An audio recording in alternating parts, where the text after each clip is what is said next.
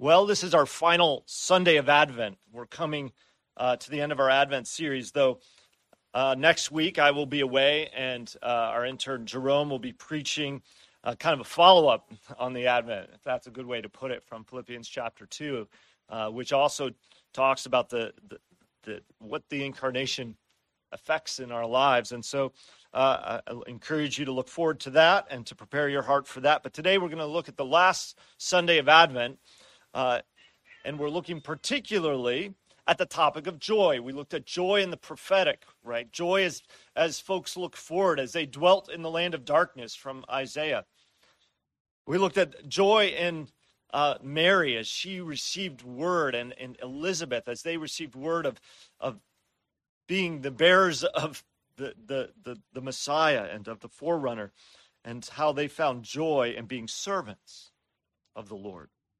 Last week, we looked at the joy of the shepherds as they were astounded by the glory of the Lord as it shone around them, but primarily as they saw the glory of the Lord in the birth of that child.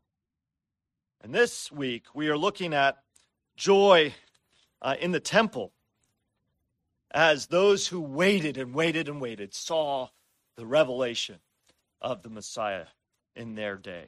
And so, with that, we're going to turn to the Gospel of Luke, Luke chapter 2, verses 21 to 38. You can follow along in your bulletins, in your Bibles. Luke 2, 21 to 38.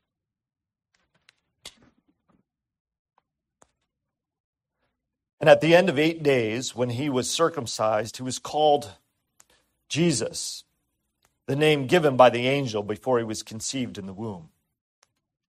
And when the time came for their purification according to the law of Moses, they brought him up to Jerusalem to present him to the Lord, as it is written in the law of the Lord Every male who first opens the womb shall be called holy to the Lord and to offer a sacrifice according to what is said in the law of the Lord, a pair of turtle doves or two young pigeons. Now there was a man in Jerusalem whose name was Simeon, and this man was righteous and devout, waiting for the consolation of Israel, and the Holy Spirit was upon him. And it, had been revealed to him by the Holy Spirit that he would not see death before he had seen the Lord Jesus, the Lord's Christ. And he came in the Spirit into the temple. And when the parents brought in the child Jesus to do for him according to the custom of the law, he, that is Simeon, took him up in his arms and blessed God and said, Lord, now you are letting your servant depart in peace according to your word. For my eyes have seen your salvation, that you have prepared in the presence of all peoples a light for revelation to the Gentiles and for glory to your people Israel. And his father and his mother marveled at what was said about him. And Simeon blessed them and said to Mary, his mother, Behold, this child is appointed for the fall and rising of many in Israel, and for a sign that, it is, that is opposed. And a word will pierce through your own soul also, so that thoughts from many hearts may be revealed. And there was a prophetess, Anna the daughter of Phanuel of the tribe of Asher. She was advanced in years, having lived with her husband seven years from when she was a virgin, and then as a widow until she was 84. She did not depart from the temple, worshiping and fasting and prayer night and day. And coming up at that very hour, she began to give thanks to God and to speak of him to all who were waiting for the redemption of Jerusalem. The word of the Lord. Let's pray. Heavenly Father, once again, we ask that you would be with us as we listen to your word, that you would remind us of who you are as the Savior of the world, and that we too would look and wait with expectation at your coming again. We ask this in Jesus' name. Amen. All right, kids. How many days till Christmas? Right? Not that many. And if you were like me as a kid, I bet you can hardly wait. I personally had a hard time waiting for that day. For me, it all started the night before. The, the, the, the sort of apex of that a- expectation. Uh, we had a busy evening uh, in my household growing up. We had to, uh, first of all, wrap all the presents because we always waited to the last second for these sorts of things. And then my mom was always busy uh, preparing for a meal that was going to come later. It was a, a, a, fancy hors d'oeuvre type meal that we would have, and she was getting that ready. In the meantime, she was getting us ready as kids as well to go to church because we would go to an evening service. And my dad was getting ready because he had to uh, prepare that service, that, that message. And so we're all getting ready in anticipation. And I don't know what it was like for my mom, but I know what it's like as a parent. Uh, the kids kind of go bonkers on Christmas Eve. And so there's a lot of energy and, and a lot of excitement, and, and I'm sure a lot of anticipation. And then, of course, we'd go to the service, which was full of singing and joy and expectation. And then we'd go home and we'd eat a little bit of uh, those cocktail shrimps, and we had, we loved chicken spaghetti. It's a family tradition. We would have that, and then we'd have other nice hors d'oeuvres, um, and it was wonderful. And then we would uh, sort of rush around doing last minute things, and then we as kids were sent off to bed, and we'd hear the rustling of other things going on downstairs, all and making it exciting. Now, kids, does that sound familiar or something like that? Maybe it wasn't exactly the same, but something to that effect. And then, of course, the day would finally come. Rush downstairs, and I would hope that nobody else was there yet. I always wanted to be one of the first. I'd probably bother all my, my sisters and my parents because I was always one of the first, except for maybe my dad.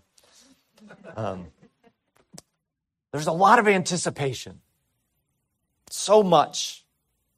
And all those rituals and traditions leading up to Christmas add to it, don't they? All the things that we do every year. It's like we look forward to lessons and carols. We look forward to all the little bits and parts that lead up to that moment that actually, when the day comes, kind of expresses itself in joy. Now imagine another thing for a moment. It's a different thing. Imagine you're invited to a party, any kind of party you want to imagine. Let's say it's a year in advance. And the party planners are getting early and they send out a save the date notification. But afterward, you hear nothing. There's no preparation on your part. You don't see any reminders or any information about the party, what to expect, what to wear, what to bring, etc. Uh, and then the date of the party comes, right? Uh, it rolls around. And though you have some vague memories of a party at some point, you miss the date. Now, it turns out that information was going out, you just missed it. You missed the flyers, you missed the mailers, you threw it in with your junk mail. You didn't pay attention when your friends and folks around you talked about the upcoming party. You simply couldn't be bothered. You had more important things to think about. Uh, you, you just didn't care. And so it was sort of this vague thing that was out there, and so you missed it.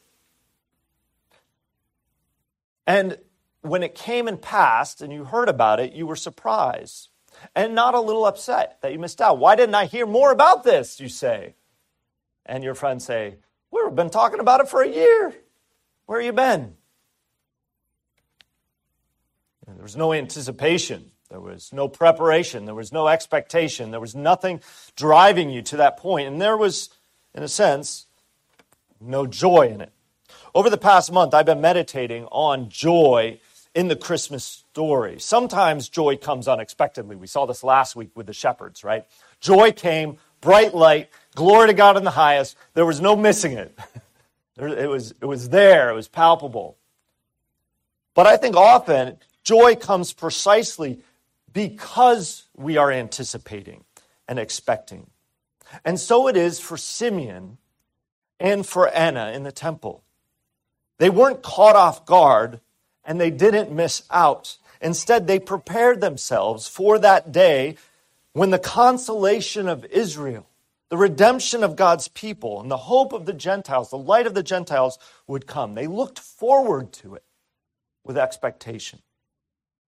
And so when the time comes, when they see it, they are overwhelmed with joy and thanksgiving, and they give praise to God. And so for us, as we think about Simeon and Anna and how they waited in expectation, I want us to consider doing the same. And we do this for Christmas, but I, I want us to think about this in terms of the Christian life, generally speaking. What does it mean for us to live a life of expectation that leads to joy? Maybe to put it simply, this is the call. Let us rejoice because the Lord has come. Let us rejoice because the Lord has come and is coming again. We're going to look at this call to rejoice by examining how we prepare our hearts for joy. And I want to give you three foundational Christian virtues that I think get at this idea here in the text that help us sort of frame our life around this idea of preparation. Three foundational Christian virtues that will lead to joy in the coming of Jesus.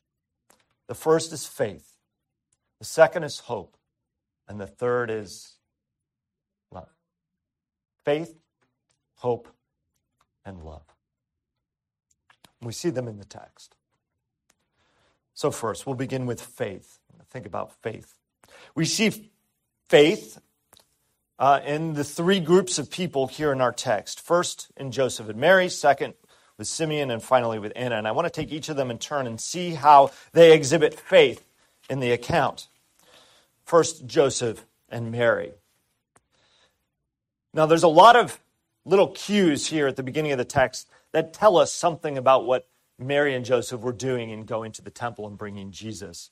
At the, at the beginning, it says that at the end of eight days, when he was circumcised, he was called Jesus, the name given by the angel before he was conceived in the womb.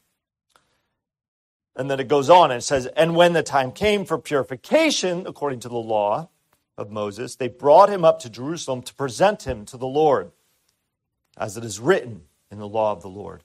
Every male who first opens the womb shall be called holy to the Lord, and to offer a sacrifice according to what was in the law of the Lord a pair of turtle doves or two young pigeons. Just want us to, to, to stop there for a minute. Um, we'll, we'll remember from a couple weeks ago when we looked at Mary that when the angel visited Mary and told Mary that she was going to conceive and give birth to Jesus, what was her response? Well, her response was one of faith. She said, Behold, I am a servant of the Lord. Let it be to me according to your word. We see this again when they come to go and first bring their baby to the priest to be circumcised and to go through that rite um, and be given the name that was told to them by the angel that his name would be Jesus, which means Savior of the world. They did all of this according to the Word.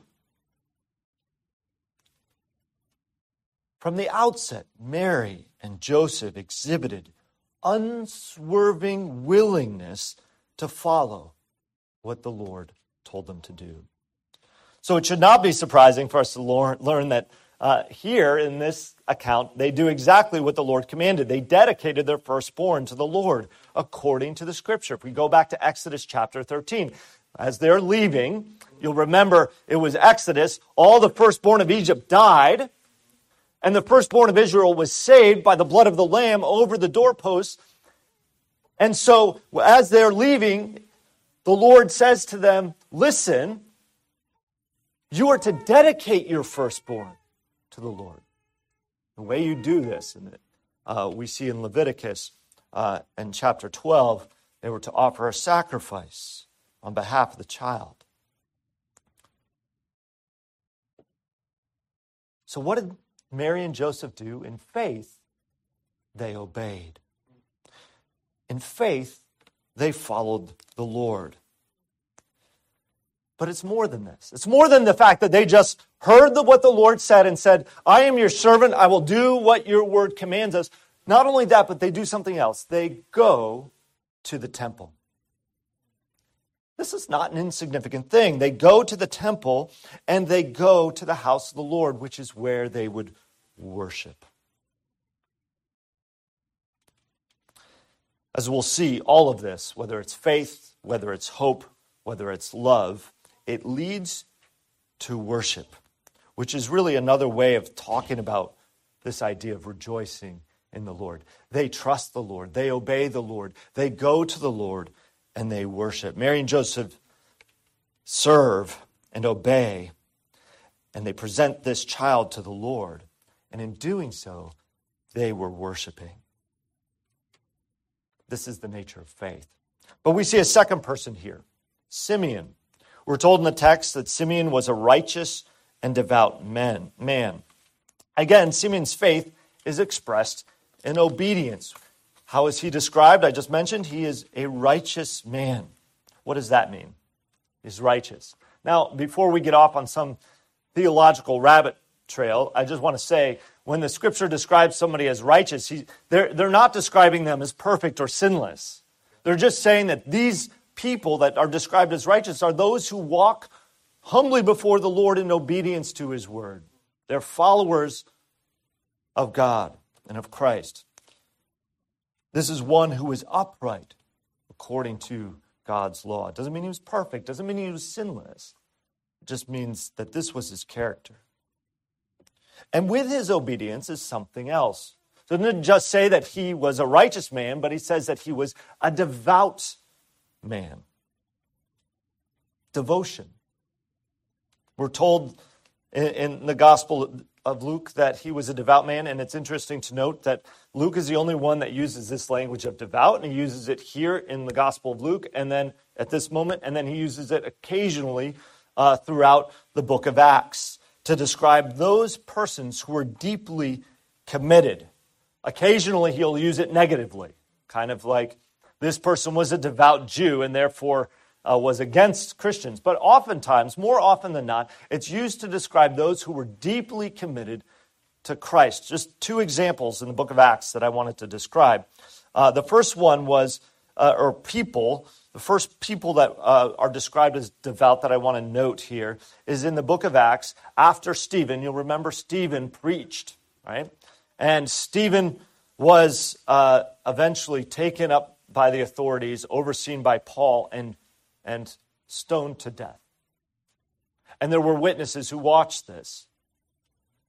And Stephen was stoned, and after he was stoned and, and killed, it says that there were devout men who took his body and buried it, possibly putting their own lives at risk. They said, I'm going to take uh, this body and I'm going to identify myself with Stephen. You know, their hope, this was the hope of the religious authorities, was to say, Stephen is an example. If you want to follow Jesus, expect this. And what they did is they said, We follow Jesus, and even if we expect that, we're still going to follow Jesus. That's devotion. They picked up the body of Stephen and they buried it. They were devout men who buried Stephen's body. The second is a more interesting one. It's Cornelius. He was a centurion. Not the most likely character in, in Scripture to be a devout person. Or if they were devout, more likely to anybody, it was going to be to, to Caesar, to, to Rome. He was part of an elite guard. And yet it says that he was a devout man towards God, a God-fearer who is described as giving alms to the poor, who prayed continually. So the Lord met him, devoted. For Simeon, his devotion is on display in his going to the temple. He went as one who was waiting for the consolation of Israel. What did his devotion do? It drove him to that place where God meets with his people and he said, Lord, I'm waiting for you because you have promised to meet me here promise to come, devotion. He's one who trusted in the promises of God. And so, too, our final example of faith Anna, the prophetess. She was a widow. She was 84 years old. You'll put a little note there that says it could have been 84 plus her period of virginity or her time up to the point where she got married. So let's roughly say 15 years. So 84 plus 15, 84 plus 14, she was maybe 108 or 109. We don't know. But 84, 109, either way, she was older. Yet, despite her advanced years, what do we note about her? What do we note about her? That she spent day and night in the temple. What did she do? She prayed. She fasted. She proclaimed the promises. She was a prophetess. So, how does faith relate to rejoicing? So, we've talked a little bit about the faith of these people, but how does it relate to rejoicing in the coming of the Lord? Faith, as the writer of Hebrews points out, is the assurance of things hoped for and the conviction of things unseen. Faith looks beyond our circumstances. It looks beyond the circumstance of the situation and not only looks forward to a future point, but primarily what faith does is it looks to God. And it says, Here is where I'm casting all my chips. Everything I have, I'm all in. This is it. I trust in the Lord. And I have confidence that what He says He will do will come to pass. It is that absolute conviction and assurance that what God says He will do, He will do. And of course, this kind of trust, this kind of faith, leads us to obedience and to reflection on who God is. And where does that lead? So, what happens when faith becomes sight? It's like all that you know to be true, and this we've experienced this. If you've been a believer, you know you put your trust in the Lord, and He's faithful and just to forgive you your sins, and you know He's forgive you, forgiving you your sins. What do you do? Oh, that's great, Lord. Great, thanks. No, you rejoice because the promises that He has told to us in His Word are true. It causes joy and gladness that what was so long hoped for has come to pass. And so it was for Mary and Joseph as they brought in obedience Jesus to the temple. Here's the Messiah, the King, coming to his dwelling place. So it is for Simeon who sees the baby and takes him up into his arms and said, Here he is, the consolation of Israel. So it is for Anna. As she is praying, as she is fasting, as she is proclaiming, and she sees the, sal- the, the redemption of God's people, she goes and tells the good news to all. She is overwhelmed with joy. So, what does it mean for us? What does it look like for us to exercise faith in Christ? I, I want to encourage you, if you are here this morning and you have yet to put your faith in Jesus, I want to encourage you to go and read the promises of God. You heard earlier the great promise that says, For God so loved the world that he gave his only Son, that whosoever believes in him should not perish but have eternal life. I want to encourage you to go and, and read through the promises found in Scripture and then examine your own heart and, and what would it look like for you to put your trust in that hope and then to, to find out this is real, this is true, this is right, this is good. I guarantee you, you will have joy, inexpressible, as Paul says, and full of glory. Put your faith and trust in Jesus. And, believer, if you're like me, and you are, feel like on a daily level you fight for joy, and there are times where joy seems elusive, I want to encourage you. Look to the God who is true, who is faithful, who is good, and who promises in his word that he will never leave you nor forsake you. And that he has promised to you in his word a salvation that is kept in heaven, meaning it is protected and preserved for all eternity, and that he will reveal it. And I want to encourage you in faith to start walking as though that thing that is yet to be revealed ultimately will come to pass. And as you do, to walk with expectation and hope. Which brings me to my second point hope. It's kind of close to faith. Sometimes it feels like they're almost interchangeable, but they're a little different, and I want to describe that difference here for a minute. Um,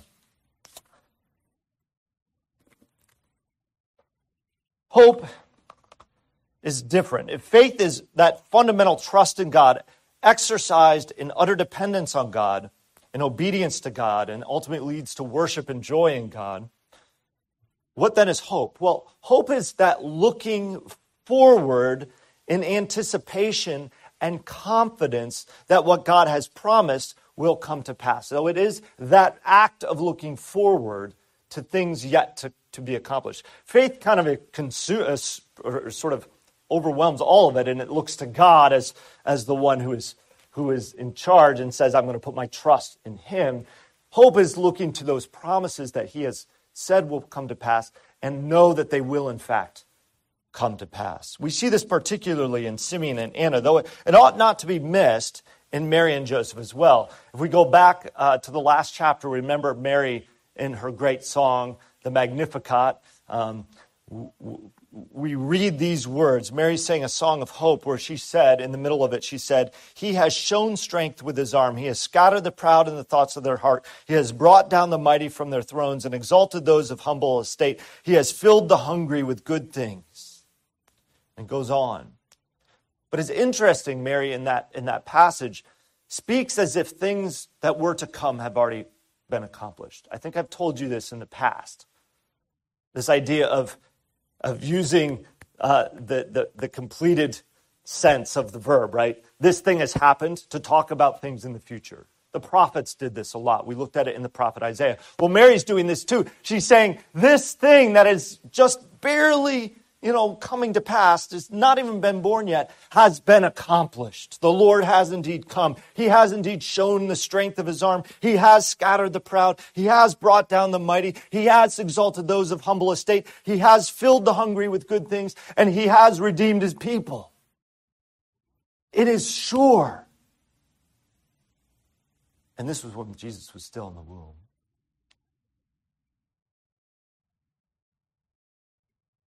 Mary and Joseph had hope. But here in our text, Simeon is the first one we see with great hope.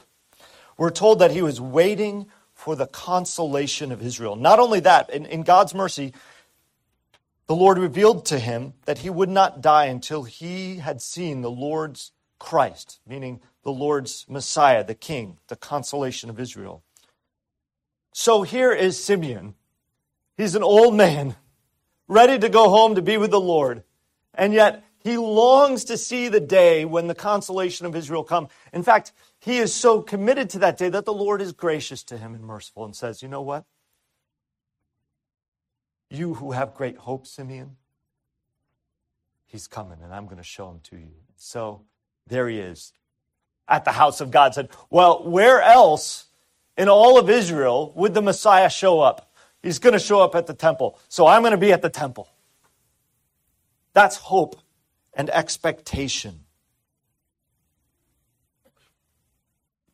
He was full of expectation. Kids, this would be a terrible thing. But what if, and, and, and, and let me rephrase this. There are, a, I'm going to make my caveat here. Um, I realize that there are times for some where you can't give gifts the way you would like in a family. And you say to your kids, listen, we can't do gifts the way we did them in the years past. Okay, so that's the caveat. I recognize that.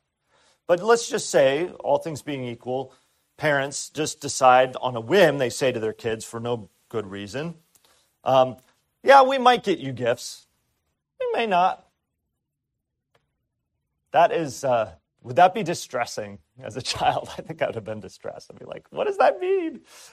My dad used to joke, uh, you know, and maybe you dads all do this. This might just be a dad thing, but, um, you know, I'd always be told, oh, you're going to get coal in your stocking this year. And I knew it wasn't true. I knew it wasn't true. I knew that my parents loved me, that my father and my mother cared about me, that they wanted to give gifts to me, not because of anything I'd done, but just because they were my parents. and I had confidence that there would be at least a present under the tree. Right? Maybe. Usually. No, I'm just kidding. That's hope, right? That's, that's that, that certainty. Simeon's hope was expressed. He was like the child sitting there. Dad, I know you have a present for me. When's it coming? Like I am, get, I know it's here. Just, I just got to wait for it. That's hope.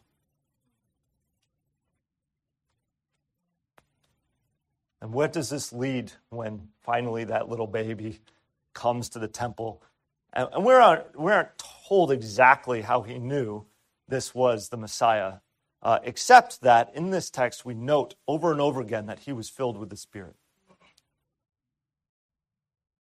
Maybe the Lord just spoke to him and said, That's him. I told you he would come. Here he is. What does he do? Here's this stranger, comes up to Mary and Joseph and says, Can I have the baby now, please? Grabs it in his arms, holds it. Mary and, and Joseph are just astounded. They don't know what to make of this. Here was this man who was prophesying, who was full of the Spirit, who, who was quoting from and alluding to all this wondrous stuff in the in the book of, from the book of Isaiah. Lord, now you're letting your servant depart in peace according to your word, for my eyes have seen your salvation that you have prepared in the presence of all peoples, a light for revelation to the Gentiles and for glory to your people Israel. Simeon had hope, and it was expressed when revealed in joy and thanksgiving. Finally, the third, Anna She was a woman of hope, one who prophesied, one who spoke of the promises of God yet to be revealed. That's what prophets do, right? They speak of the things of the Lord yet to be revealed. She was one of hope looking forward.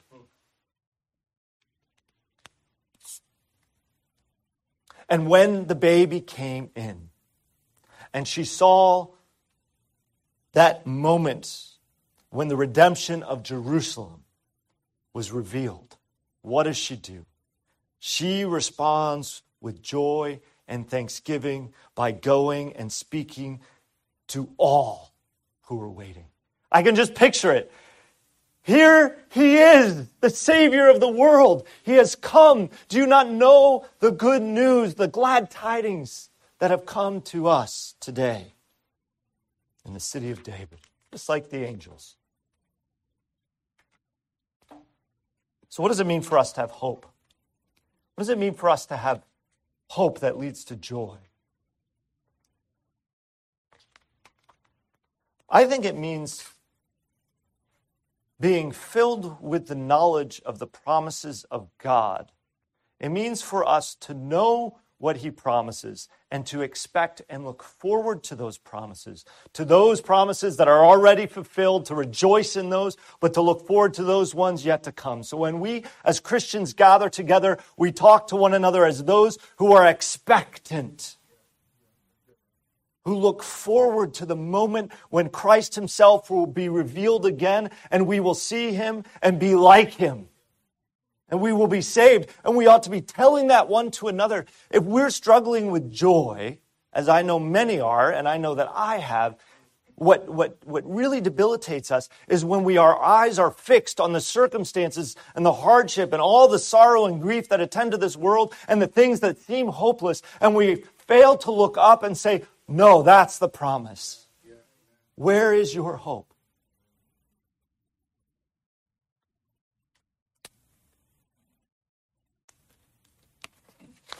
Well, there's one last aspect of the text I want us to note that leads to joy, and that is love. Love. When the Apostle Paul said that these three remain, in that great passage in Corinthians 13 that says, you know, what is love? What does it look like? Well, that picture that he paints that we read at often at uh, uh, weddings is a picture of Jesus. But he says at the end, the very last sentence, he says, There is one last thing.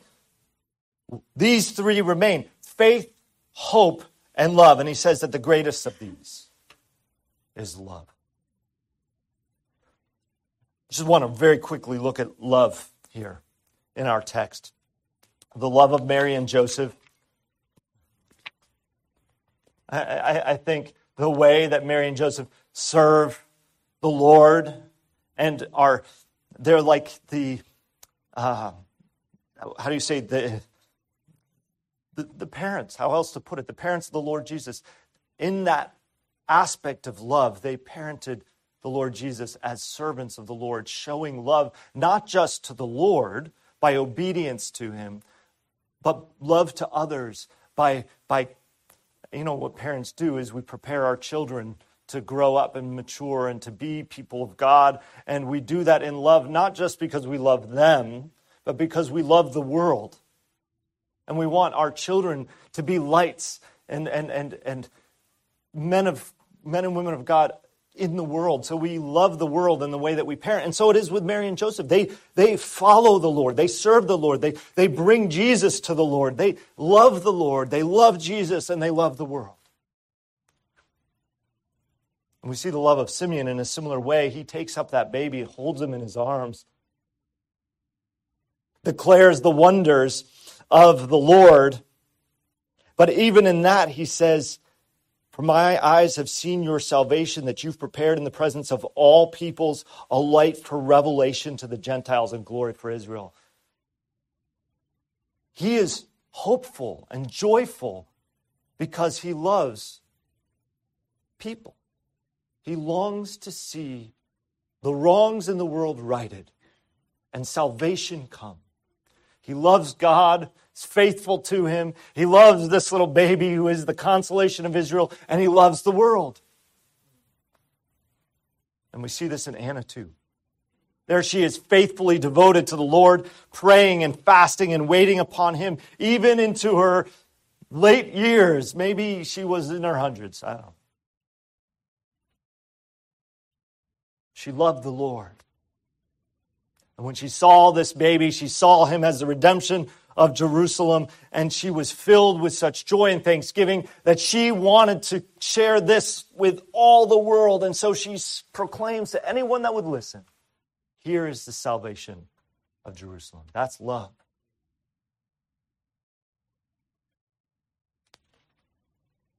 But fundamentally,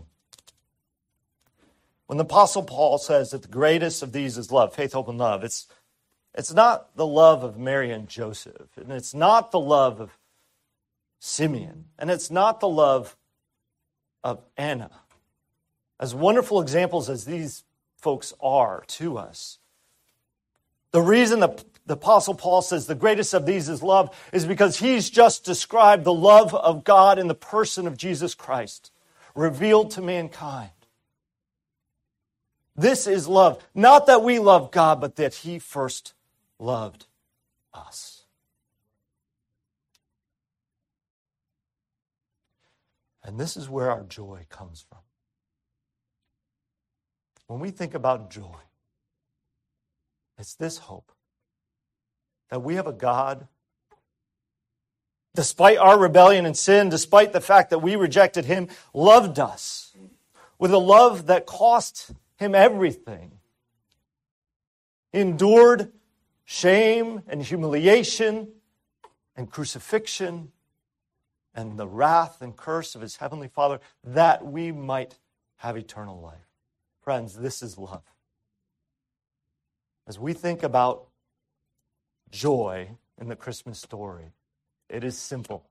For God so loved the world that he gave his only begotten Son that whosoever believes in him should not perish, but have eternal life. Let's pray.